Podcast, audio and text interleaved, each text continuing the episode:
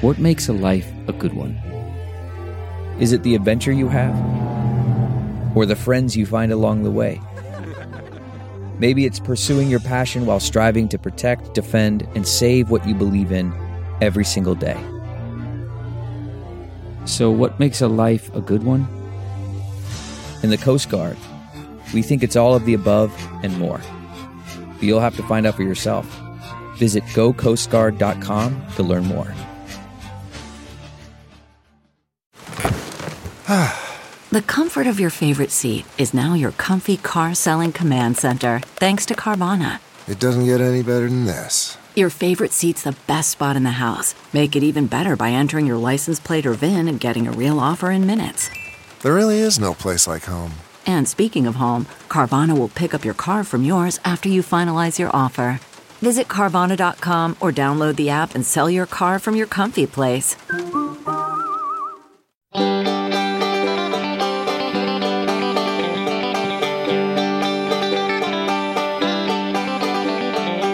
Welcome to the Caixin Sinica Business Brief, brought to you by SupChina.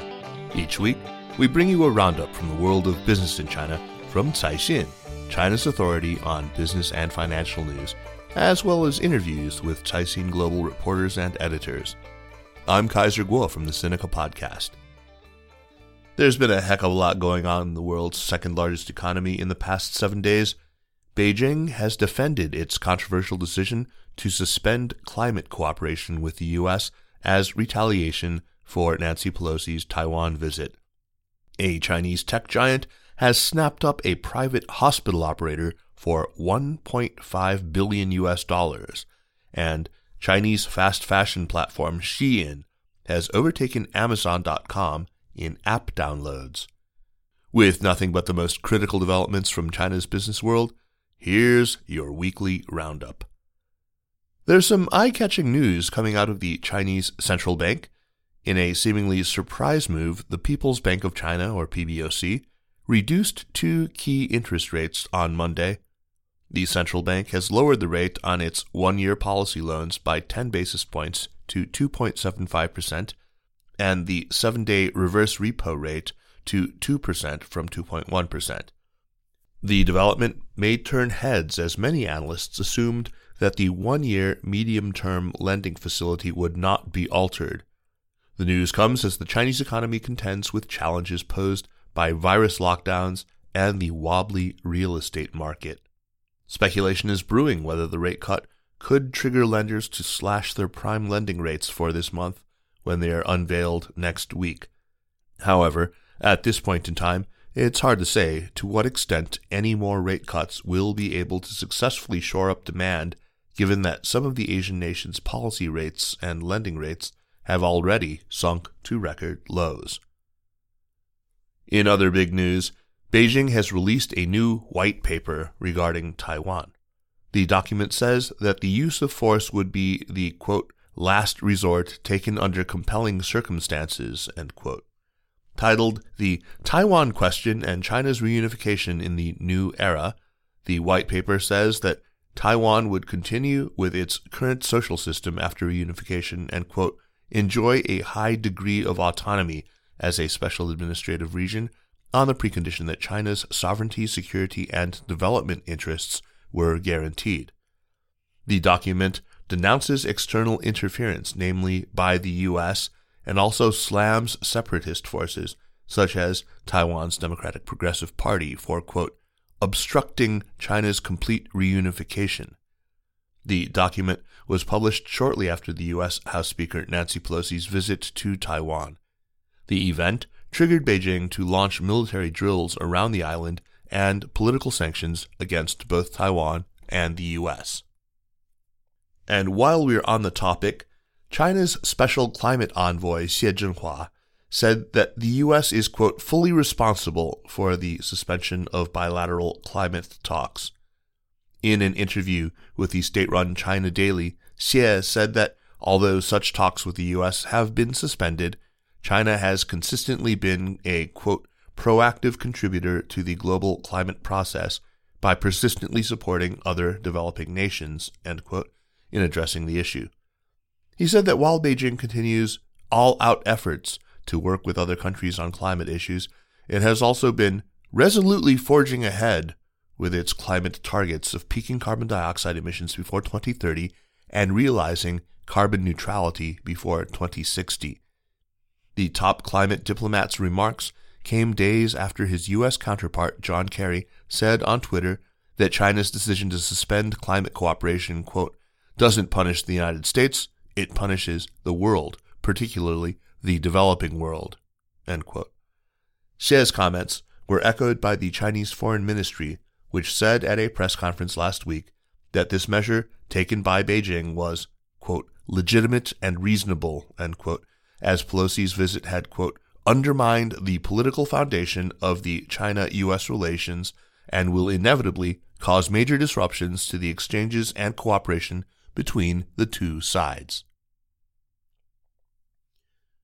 Moving on to the latest on one of the country's most popular tourism destinations, Hainan, which is grappling with a major COVID outbreak. The southern island province has imposed large scale lockdowns to contain the situation after reporting thousands of virus cases. Over 10 cities and counties have now gone into so called whole area static management, thereby barring all residents from leaving their homes or certain areas unless necessary. The city of Sanya, famed for its beach resorts, is the hardest hit place in the latest outbreak. Earlier this month, Sanya's lockdown stranded more than 80,000 tourists who have been told they must take five COVID tests within seven days before they'll be allowed to leave. While the authorities have said that they can pay half the usual price for their rooms, some people have claimed online that their hotels jacked up the prices to offset the discount. The city authorities said that they would investigate these allegations and impose the quote unquote toughest penalties possible on anyone found to have broken the rules. Chinese fast fashion e commerce platform Shein is back in the news. That's after it surpassed Amazon.com in app downloads in the US for the first time in the second quarter of 2022. That's according to a recent report by research firm Sensor Tower. In the three months ending June, Shein amassed 6.8 million downloads in the US, representing a quarter on quarter 13% increase. Meanwhile, Amazon was downloaded 6.3 million times in the country, down 7% quarter on quarter. The report said that over the last three years, Shein has seen consistent quarter on quarter growth in downloads. Its average number of active installs in the US had more than quad its average number of active installs in the US had more than quintupled last quarter compared with the second quarter of 2019.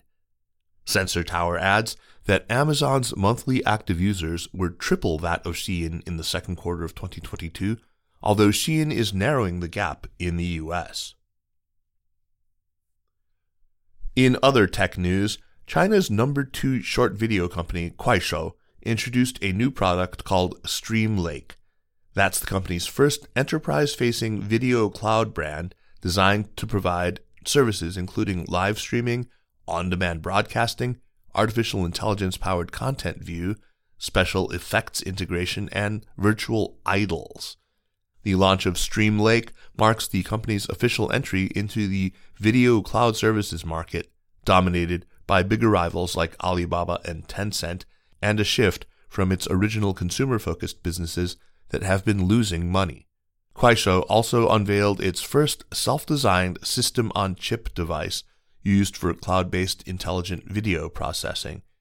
A system on chip device is an integrated circuit that combines many elements of a computer system onto a single chip. A system on chip device is an integrated circuit that combines many elements of a computer system on a single chip. And while Kuaishou may be venturing into cloud services and chip making, another local media giant is also diversifying its business. ByteDance has reportedly paid about 10 billion yuan, or roughly $1.5 billion, to take full control of one of China's largest private hospitals. The business registration system showed an ownership change for Amcare Healthcare, a private hospital for women and children known for high end services. Shareholder Xiaohe Health increased its stake from about 42% to roughly 70%. Xiaohe Health Technology owns the remainder. The pair are subsidiaries of ByteDance, the owner of TikTok. The companies didn't publish financial details of the deal. ByteDance has geared up for a foray into the healthcare sector in recent years, focusing on institutions specializing in women and children's care and cancer treatment. Let's turn now to Nandini Venkata, who is podcast producer for Caixin Global and, of course, is co producer of this show.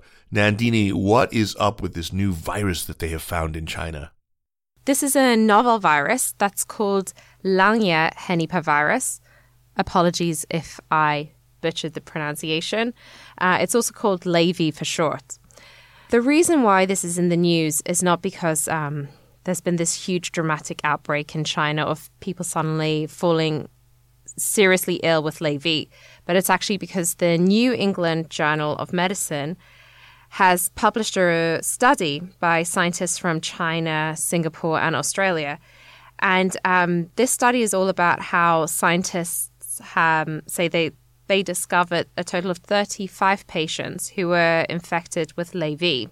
Of course, I'm sure the big question that a lot of people are wondering is did any of these 35 people die from the virus? Um, well, I'm relieved to say that according to the researchers, none of them did. They developed um, symptoms such as uh, cough, loss of appetite, fatigue, and then some of them went on to develop more serious symptoms. That includes blood cell abnormalities, and even liver or kidney damage. Okay, so what do we know about the virus's origins and how did these people contract the virus originally? About the virus's origins, um, well, the people behind the study say it's most likely that um, the virus emerged in shrews, so those, you know, those little rat-like rodents, um, and then the virus jumped the species barrier and went on to infect human beings. And here's how the scientists came to this conclusion. They say that the virus's genetic material was actually detected in over a quarter of wild shrews, um, which were tested in these parts of China. Um, that's actually the highest rate among um, those wild animals that the scientists had surveyed. Now, how exactly these people contracted the virus isn't 100% clear, um, but I'm sure a lot of people are going to be wondering if it spreads from human to human. So the scientists said that there's no strong indication or evidence to suggest that the patients had um, had close contact with one another or had um, a common exposure history. The virus cases therefore seem to be random and unconnected. But then again, the scientists also acknowledge that the sample size of patients is rather small. So they therefore are cautious about completely ruling out human to human transmission. All right, so let's just get this out of the way. Is LayV going to turn into the next COVID 19? I don't want to personally weigh into the matter. I have absolutely no scientific training in infectious diseases but I can tell you what scientists are saying. So um, those behind the report have said that, you know, right now, because there's so little evidence that the disease spreads from human to human, we shouldn't start to panic about this turning into a new pandemic. Um, instead, what's important is to conduct more research in the area. And this is also something that's been echoed by other scientists, you know, not those involved with the study. They basically say since there is so few signs that this um, disease is contagious between humans, don't start freaking out that this is going to turn into COVID. Right now, you know, a lot of people are taking this seriously. Indeed, Taiwan Center for Disease Control has actually already started screening for the pathogen. So, all I will say at this point is, you know, just just pay attention to it and let's hope for the best. Okay, thank you, Nandini. Thanks, Kaiser. And that's it for this week. Thanks for listening. The Caixin Sinica Business Brief is produced by Kaiser Kuo and Nandini Venkata, with stories from the staff of Caixin Global. Special thanks to Li Xin of Caixin Global. Thanks to Spring and Autumn for the music. Check out some of the other great podcasts on the Sinica Network like the amazing China in Africa podcast and China Corner Office. And for daily news and views, make sure to subscribe to SupChina Access for the daily newsletter. Find us at supchina.com. Thanks for listening, and we'll see you next week. Take care.